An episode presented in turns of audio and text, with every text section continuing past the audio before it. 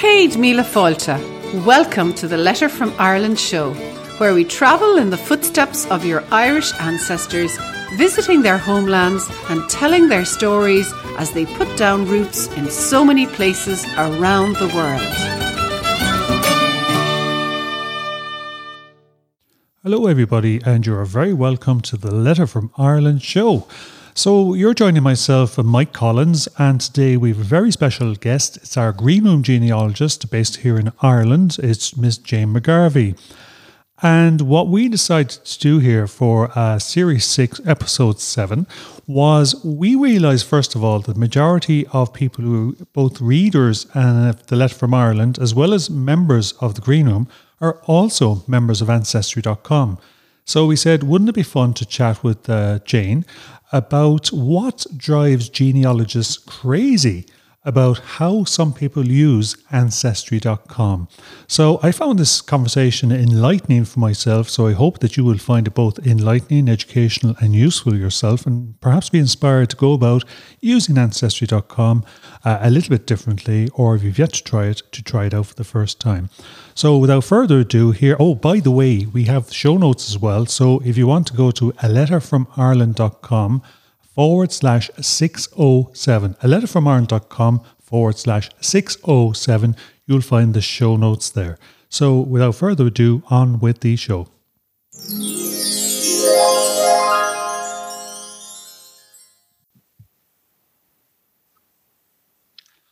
Hello, Jayne McGarvey. How are you doing today?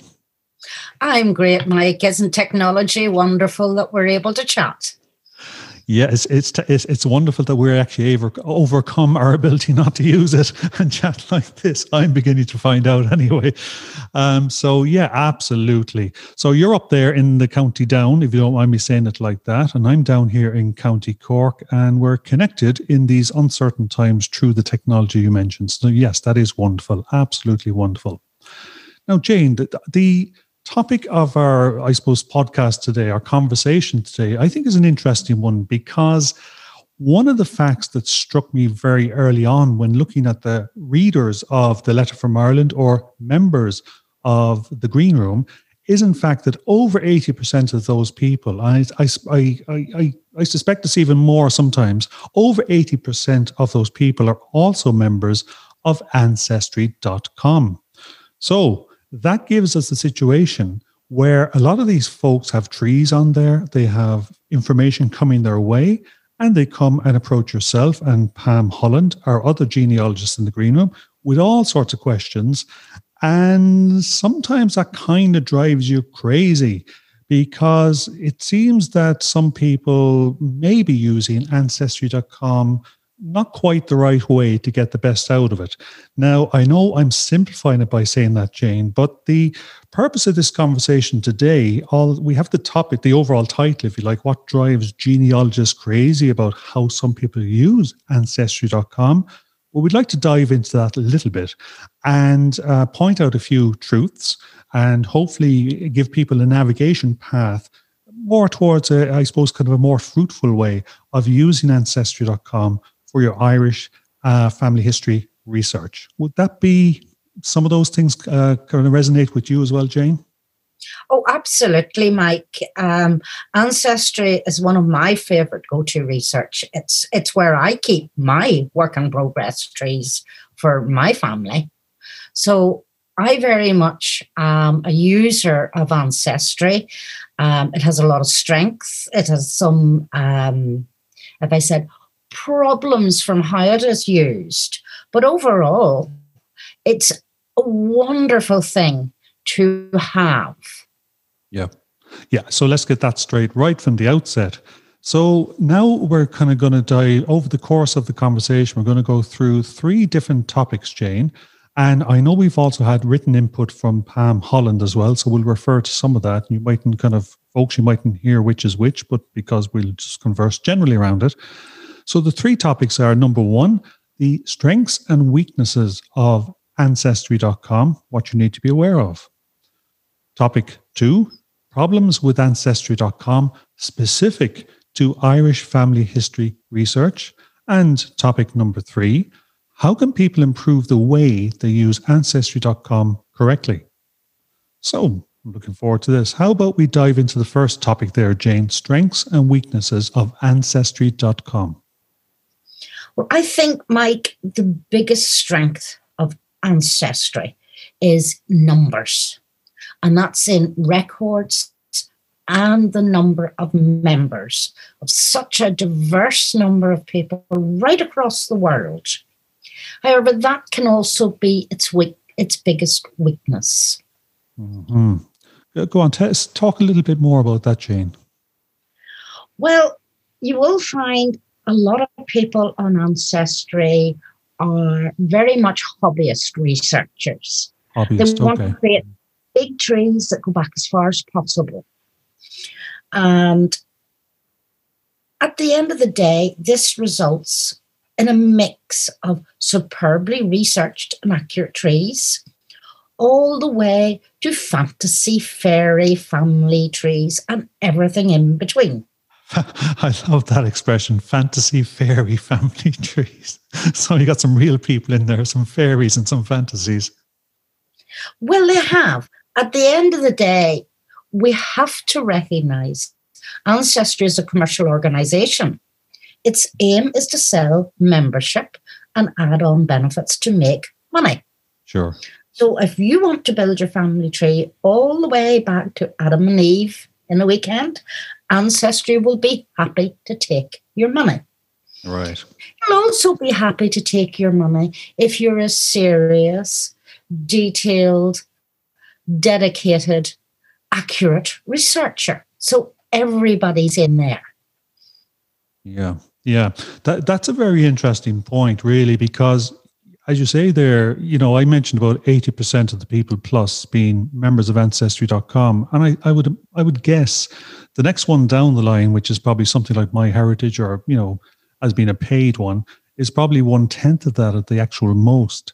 Um, which kind of says, well, yeah, what drove the growth of ancestry.com? And it probably was what you're talking about there, that ease of use and the ease of building a tree without maybe too much kind of due diligence, which allows people just to kind of get that that rush to the head when they've just got back another generation, they've just added another family, they've just added another detail to their family tree.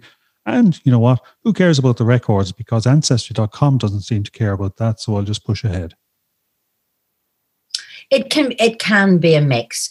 As everything comes down, and Pam and I keep saying to people, you need to evaluate every record, every hint, every connection, whether that is direct from a record collection on Ancestry or a family tree on Ancestry.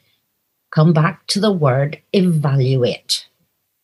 Now, but when you say evaluate, Jayne, do you mean that you need to have a vital record attached to every fact or something else? Preferably, you should have at least two different records from two different sources to show that every fact is correct. Now, Wow. that's preferably, Mike. That's It's a gold standard, isn't it? That's the gold standard. It won't be feasible in every case. And in some cases, the information will have been passed down by the family Sure. and not be available in record format. That doesn't mean it's irrelevant. It doesn't mean it's wrong. It's about showing what your sources were. So if great Auntie Agnes told you that X and Y and Z were born here and there, record that great Auntie Agnes told you. And Yeah. when she told you, whether she was in sound mind, um, how she knew that information. And that's fairly simple. And if we do that, um, we then show how much has come from family memory, what has come from what document. Um, sometimes we can have a, a child that is baptized, particularly in the 1860s, six weeks before it's born. yes, yeah, indeed. And you will get discrepancies in, in, in, in records, and there may be a perfectly good reason yes. Why things don't agree. And it can sometimes it can be very easily written off with well oh dear that was a very bad winter when the child was born. Father worked two miles in one direction. There were already four or five kids in the family. And the place to register the civil birth was three miles in the opposite direction getting there within the time limit may have been difficult so the child was read, his civil birth was slightly late. And on the way, somebody slightly forgot the date because they remembered there would be a big fine if they were two weeks too, too late registering that birth. I love this. I love this.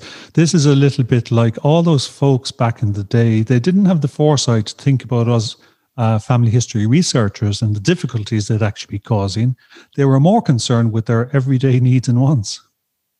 Yeah. On the other hand, Mike, this exact same scenario could mean that that's not your ancestor. It's somebody else who shares your ancestor's name. But unless you look at those facts and evaluate why, how, when, and where. You won't know. So, because of that inherent uh, both strength and weakness of Ancestry.com, you're going to have varying quality, is what I hear, coming your way in terms of suggestions, in terms of hints, in terms of all sorts of things. And there's a need to evaluate uh, constantly from your point of view. But at the same time, don't be mistaken in thinking that it's only about the written records or just what's available in the registers and so on as you say, great Auntie Agnes, or indeed connecting with another researcher who shares great Auntie Agnes's ancestors ancestor with you means that you can take down her information as well and start to share that with other researchers. Absolutely, Mike. The amount of information that passes down through some family rather than all family. The eldest daughter may know more than the youngest daughter. So information may pass down one branch of a family. Indeed. And if we're prepared to share how that information was passed down, then we can show that perhaps there isn't a record, but it has come from a source that it is likely to be every bit as reliable, within reason, as a family Bible but needs to be recorded as so. Yes. Yeah. Okay, Jayne. So there, there we have, again, I, I think we're going to be hearing more about your need to evaluate and need to plan research and so on. Um, but it, it, also kind of strikes me as well. And I know we were talking about this previously, and Pam was very heavy on this as well, which is because of the size of Ancestry.com and that neat little easy to use search um, uh, window on the top left side of your screen. The problem there is you just kind of pop in a word or two. We expect results, but it's trawling through way too uh, too wide information, and you're much much much better off. First of all, knowing what you want, knowing what's there, but drilling in deeper to actually search within a very specific corner of ancestry.com when it's when you're actually carrying out some serious research would you kind of did i capture that right uh, in terms of what you said previously you did mike it very much comes under topic three how to um, improve the way people gotcha. use ancestry Gotcha. Okay, so we'll hold back on that till topic three. So we have there the strengths and weaknesses of Ancestry.com, and the two big things are essentially both they are the sheer size and therefore the availability of uh, data um, in terms of records, members, and so on, and other researchers you can connect with. And I suppose, as well as that, then, of course, is the ease of use, which has grown Ancestry.com very, very quickly. But of course, that removes a lot of the requirement to evaluate what's coming your way. And you're really emphasizing the need to evaluate, evaluate, evaluate there, Jayne. So maybe we'll push on to topic two, which is problems with Ancestry.com specific to Irish family history research? That comes down quite often, Mike, to gaps in records. Not all Irish records are represented online. For example, if you're looking for a baptism, many of the surviving Roman Catholic baptism records are available, but there are very few Presbyterian baptisms online. And Pam's pointed out to several people that even the ones that are there have gaps. Mm. So, what can you do about that, Jayne? Well, again, that comes down to preparation. Okay. Looking carefully at the collections that Ancestry have. And you can see that inside Ancestry? You can see that inside Ancestry. Their card catalogue is fantastic. You can drill down into the individual collections. Each individual collection has a summary of what information has been indexed, what information has been there, is there, which may not be the same thing, and how you can search um, the records. Okay. But it's equally important. If I was to guess, Jayne, I would think that probably, I don't know, 20% of people who use Ancestry.com know and use the card catalog? Maybe I'm um, yeah. I think the important thing is knowing where to find the card catalog, which it's nearly always um, accessible from the front page yeah. of Ancestry. But it's also knowing where you may need to go elsewhere to get the full record. So when you for say example, elsewhere, you mean maybe to the source of the records, let's say uh, for Irish um, civil records, for example, or do you mean to a yes. different search engine such as Family Search or something? Yes, civil records are the perfect example. Ancestry has an excellent collection of civil record indexes. Just the index. And you will get a certain amount of information within that. You get the quite often the maiden name of the mother, um, the surname of the father, the name of the child, and the quarter and the registration district and year of the birth. Right. In marriages, you will get quite often, for many of them, the quarter and year, and the names of four people, but not necessarily which man married which woman. Right.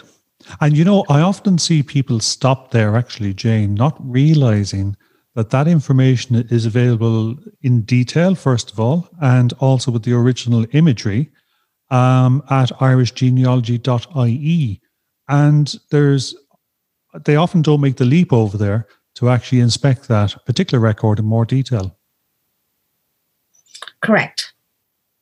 And that's a step, that is a step where you do need to step outside of Ancestry, using Ancestry to, to find the hints first of all can be incredibly useful um, can be very time saving, particularly where there are surnames that have a variety of spellings.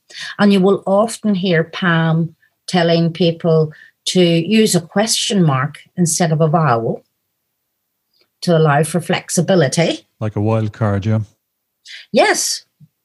And Ancestry can be, can be fantastic for finding some of those indexes that may not come up with a straight search within Irish genealogy. Yes, indeed. you're, you're, you're touching on so, you're touching on something there, Jayne, which kind of strikes me is that you know Irish genealogy. Just take that specific, um, let's say, uh, holding of records and search engine. I mean, I find the search engine there to be kind of very middling at most, you know. Whereas you say Ancestry.com really does a huge strength there in terms of its ability to search through that wide range of information, especially using wildcards and so on. So this, you know, in, in some ways, it's useful to look at Ancestry.com in my world more as a search engine and a search uh, aid as opposed to the holder of the records themselves it can be a bit of a bit of both. It's a strength and a weakness okay. again.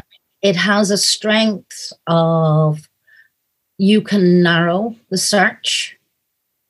That can also be a weakness because then it won't pick up a mistranscription or a poor spelling or a missed record. Right. But it can help you find um, transposed letters that have been recorded transposed in the original document. So you know, you're, you're, touching on something there, Jayne, which is transcription. And I know we're talking about problems specific to Irish family history research here. And it strikes me that given the, the range of surnames, given the use of Latin, for example, back in the records, that there's many, many a slip twixt cup and lip when it comes to actually the transcription of, let's say, the original Irish spelling sometimes, uh, Latin, bad handwriting, and so on. And of course, the strength of a search engine is only as good as the English that's actually transcribed from the original records. So, you know, it does seem to me that you'd have to be very, very wary about uh, mistranscriptions in many, many places. Yes. Um, if you take the, the Roman Catholic baptism records, which have been transcribed by Ancestry, Find My Past, many by Roots Ireland, Family Search, and are available in a browsable for, format on the National Library Ireland. There's a lot of different opportunities to search in different ways. And if we utilize all of those, particularly where we're not sure, yes, then we can sometimes find what is not possible.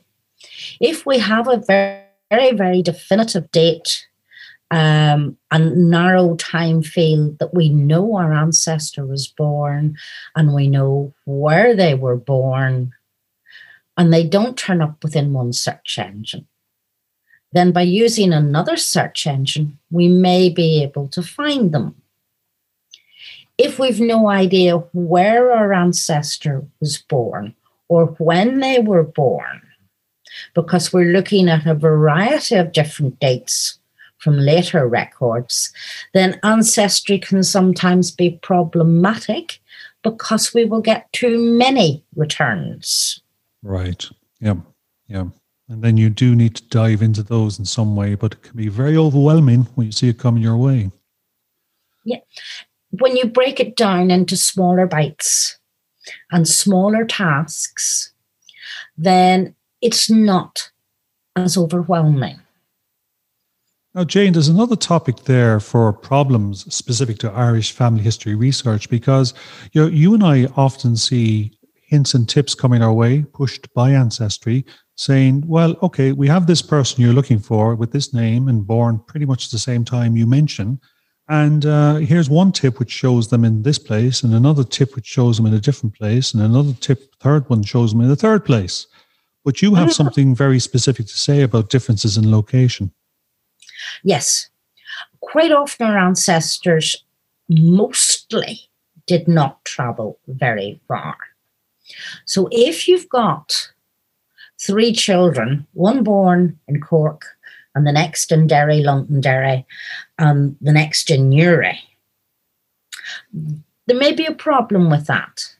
Unless your ancestor was in the Coast Guard or the RIC, where they were moved every couple of years, then you need to look and again evaluate why those families may have moved. It may be genuine. A skilled tradesperson may well be at the opposite end of the country. A Cork man was responsible for setting up and being very much involved in the setup of St. Mary's Star of the Sea Roman Catholic Church in Killelea in County Down. Mm. He was a skilled mason who was working on the Church of Ireland, and the nearest Roman Catholic church was several miles away over at Crossgar. So there's a man who, in the 1830s, yes, had moved from one end of Ireland to the other. But was an exception. And that's a possible exception to the rules. So there are reasons um, why people move. But you're saying that people do need to have their skeptical hat on once they realize the social norms of the day in Ireland for their ancestors, which were in this case, for example, people just did not move. And you know, it's fascinating to me, Jayne, when I start to look at John Grenham's excellent maps showing surname locations. Uh, I look, let's say, Pender census for maybe the mid 1600s. I can look at the mid 1800s for the same name and roll up to the 1911 census for the same name. And often for some surnames, they're in exactly the same spot when it came to those various census or Griffith's valuations and so on. And, you know, people just did not move, bar originally moving to the city or indeed moving very far to emigrate. And to a certain extent, it's, it's not hugely different today, but, you know, it's, it's something people need to bear in mind that, uh, as you say there, what, what were the social norms of the day? People did not move far. So be very, very careful with those hints and tips coming your way from Ancestry.com, which shows these folks sprayed, if you like, all over the island over 10 or 20 years. So, Jayne, that's topic number two some problems with Ancestry.com specific to Irish family history research.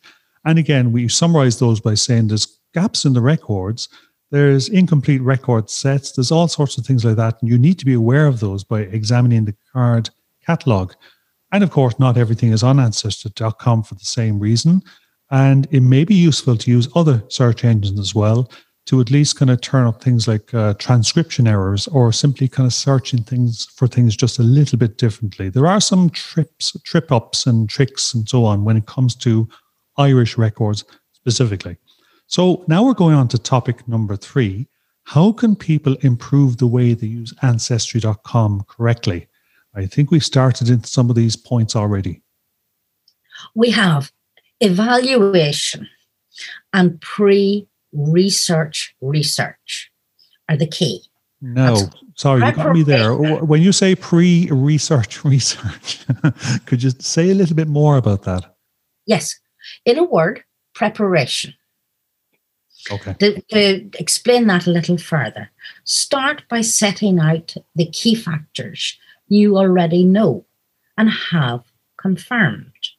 Then consult Ancestry's card catalogue for the record sets that are accessible okay. and what survives and how to best um, access this.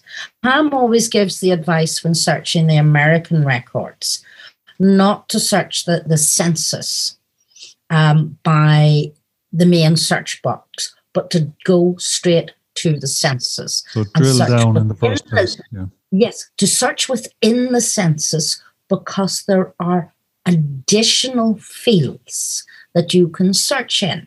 And if you've done your preparation, you will know these key factors. Perfect. So, by taking out things like also using techniques like taking out vowels and using wildcards, um, reading the entire collection, before you start to search. Uh, knowing what's there um, and what's not there. Knowing not not just what's there and not there, but whether the entire collection is indexed. Okay. When the Belfast newsletter came online at Ancestry, not all of it was indexed. Now, over time, more and more has become indexed, and the collection has been updated on quite a regular basis. Okay. So, one of the very best features Ancestry has is it's actually quite quick to see what they have and when that collection was last added to or updated. Okay. So let's take an example back to the civil records. Please. If you find your ancestor in 1911 census, recently married, starting to have their family, and they have several children you've been able to find. And the last time you looked was two or three years ago, and Jimmy was born in 1917. But you haven't been able to find Doris and Mary. And you didn't know to look for Fred. Okay. Two years, two, three years on from that, because of the 100 year rule of not releasing births until they are over 100 years old, you may now find that you can find additional children that weren't born until 1918, 1919. And we're now heading into 19, sort of being able to access sort of 1920 yes. as we come forward in another two or three years' time, we'll then be starting to look at which side of the border your Irish ancestor may have been born, because their records may be only available from one jurisdiction or the other jurisdiction. Because of the partition in 1921 22, thereabouts. Yes. Yes. Yes. And ancestry may become particularly you know, relevant for that for ancestors who were skipping along the border, yeah, uh, yeah. moving every two or three years um, through work, through increase of family, decrease of family over the years, and they're moving up from one side of the border to the other.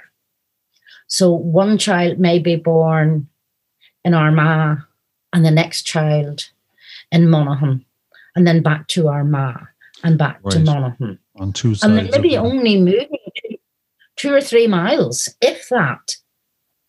Yeah. But it's enough to put them into a different country's jurisdiction and therefore a completely different set of records. So it's it's important to realize that uh, a the records are always hopefully improving and being added to uh, through things like the hundred year rule and also just more availability of uh, further records, but also actually realizing some political changes along the way, of course, that may just complicate things a little bit, such as the partition of the island of Ireland around 1922, which means you have to go searching kind of in a different location. But remember that uh, families like your example family, they didn't really recognize the border in the same way because they lived and worked on both sides continuously. Yes, many families living along the border lived in one country, worked in the other. Yeah. They shopped in one country, they went to church in another country. Jayne, I love the way that you dive into this sort of detail with these practical examples, which remind us very, very quickly um, how people really live their lives um, and understanding that that's really the backdrop to understanding how to use and interpret so many of these record sets and it's uh, something that uh, certainly I'm learning more and more as we go along from you, and I'm remembering things again from my own background. And um, excuse me. So if I was to summarize, so this topic three, with regards improving the way we use ancestry.com, you brought up the idea of pre-research research. In other words, setting out the key factors you know and have confirmed, knowing what you know, and knowing what you don't know then actually going in to look at what record sets are accessible through ancestry.com and what survives and where they are. And of course, the card catalog is a really important point around that. Then I just heard you refer to the main search box. Be wary of that. Uh, in fact, die if, if you know what you're looking for, for example, go into the 1880 census in the US if you want to search that because you'll have different search fields and in fact, Ancestry will throw more relevant information back at you with less noise attached to it, so to speak. And then, of course, we've specifics like vowels and wildcards and so on. And you started to give some really, really interesting examples there, uh, taking the Belfast letter and going on to your family then and working on both sides of the border and understanding that. Um, I suppose, you know, those three topics, I know we're just scratching the surface, Jayne, and I know we're putting together what I consider will be a very interesting course in not so much the nuts and bolts of using ancestry.com, but kind of many of the aspects that you bring up there, understanding the backdrop, understanding the right approach, understanding the best preparation. So we're putting that together. And of course, we actually also have the uh, research roadmap inside the green room. And I know I recognize a lot of the words that you're using uh, from the particular roadmap. So, as we move to summarize some of these points here, Jayne, do you want to kind of summarize with any particular points of your own? Um, yes, Mike, I would.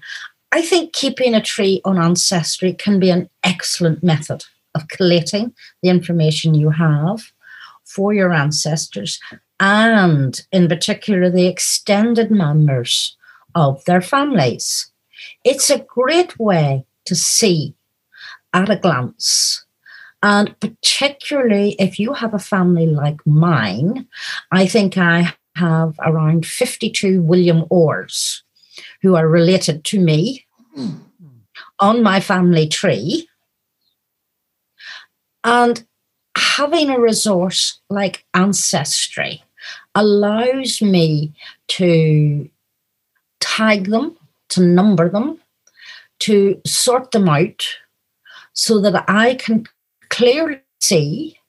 And when I go to my search, my ancestors on Ancestry, I can pull the list up of all those William Orrs.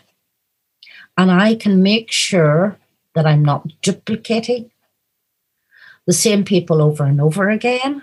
Right. I can find the one I'm looking for by his dates, by his geographical location, by his, you know, and then I can go to the Pacific ancestor I want.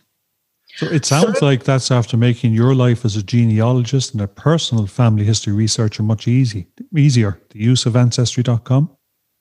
Absolutely, it does. ThruLines, leaf hints, DNA matches, assuming you've tested, of course, can all help provide valuable clues. And this may sound silly, but even the mistakes on other people's trees can help you focus your research, whether that is the correct record attached to the wrong person or a contentious record attached to the correct person.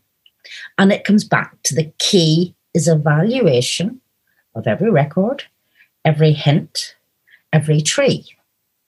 And my third point is Ancestry is an excellent place to try out private, non searchable, quick, and dirty trees. And that's a speculative tree to test a theory or three. So it's, it's, it's private, so you're not being embarrassed by having it out there. And it's and uh, tentative. Yeah, yeah. Yes. And if it's non searchable, somebody else isn't going to find it and copy what might be a mistake. So if you have found your ancestor and you have found two possible different marriages, John married Jane and John married Jane. But which one is yours? It's quite easy within Ancestry to build two mini trees and test that theory out by following those records.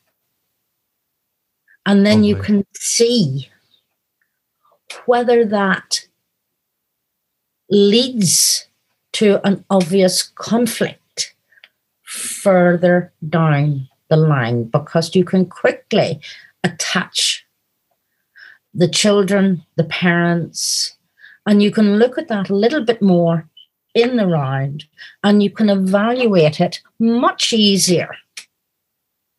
And if you've got a couple of computers, you can look at the both trees side by side and examine them side by side. I, I love this. Uh, folks, you're hearing it here first. This is how professional genealogists do it. they create these trees, uh, which they use to beat the bushes and see which kind of records ancestry might come up with and start comparing one tree with another with another. Which uh, yep. you know, you know, it's when you say it like that, Jayne, that this is I, I hear it as being a gold standard of investigative genealogy. Um, that I think a lot of us would feel a little bit shy about doing, you know, kind of probably because we don't really think of private trees too often. We kind of think about, well, whatever I put up there, it has to be good, you know? But it doesn't always have to be good, it has to be useful. Yes. There's a time and a place for having a good public tree that is well documented, that has the correct citations, that has the correct documents attached, that has the sources, that has descriptive notes. There's also a time and a place to keep your tree private. And that may be to protect living members of your family from embarrassment, from family knowledge that people don't necessarily want out there in the world.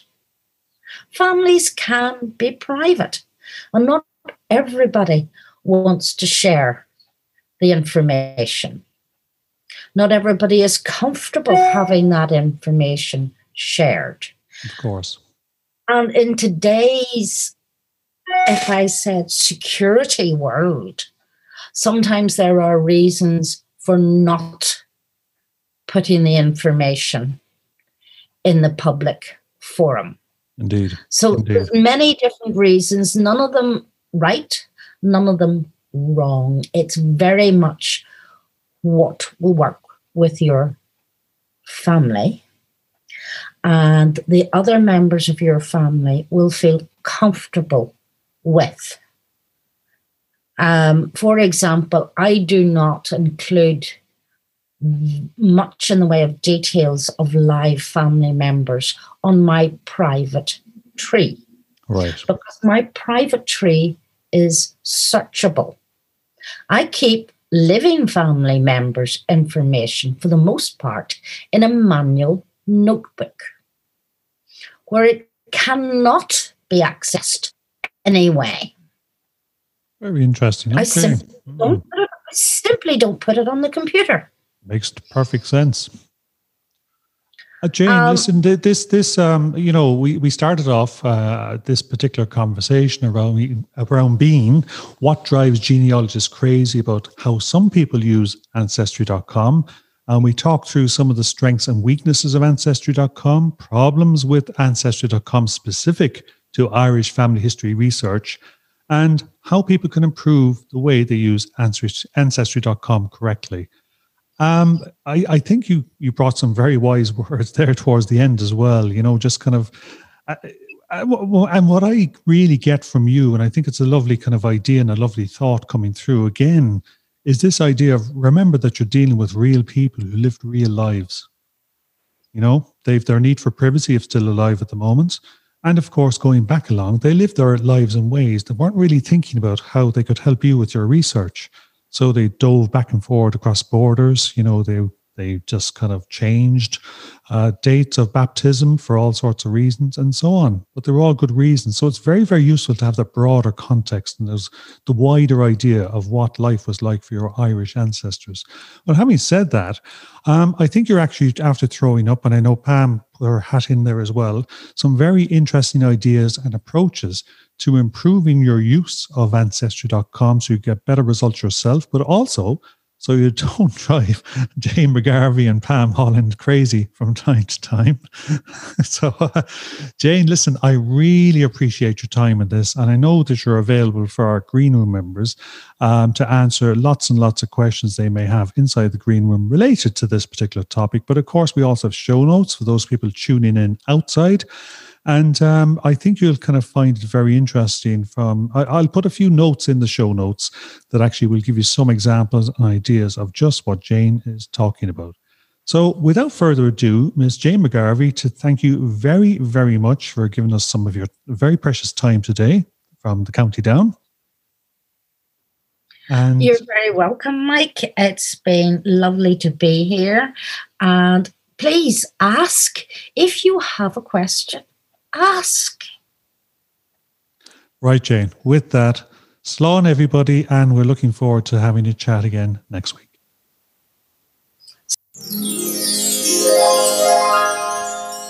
Well, isn't that lady one mine of useful information? Thanks so much to Jayne McGarvey for joining me today to discuss what drives genealogists crazy about how some people use Ancestry.com. Hopefully, you found that very useful and perhaps be inspired to go away and try some different approaches using Ancestry.com for yourself. And of course, if you want to interact with Jayne, she is available to you alongside our other genealogist, Pam Holland, inside the green room. So you will also find the show notes at a letter from Ireland.com forward slash 607. That's a letter from Ireland.com forward slash 607. So until next week, slán for now. If you've enjoyed today's Letter from Ireland show, we'd like to invite you to check out our special membership area, the Green Room. You hear us mention it a lot during the show, and you can find full details of the Green Room at a letter from Ireland.com forward slash Green Room. Our Green Room is the essential resource for anybody at any stage in researching their Irish heritage because it's where we delve into all the good stuff to help you break down those brick walls and really connect the pieces in your Irish ancestry puzzle. In the green room, you get access to online genealogists, extensive research to tools, quick win training, as well as member only access to johngrenham.com and a very supportive, active community to help you along the way with feedback and advice. The Green Room is the perfect place to be for anybody starting or continuing their Irish ancestry search. So why don't you come and join us there at a letter from Ireland.com forward slash Green Room. That's it for me, but I'll be back next time with another instalment of the Letter from Ireland show. And I really look forward to chatting to you then. Slán go fóill, Karina.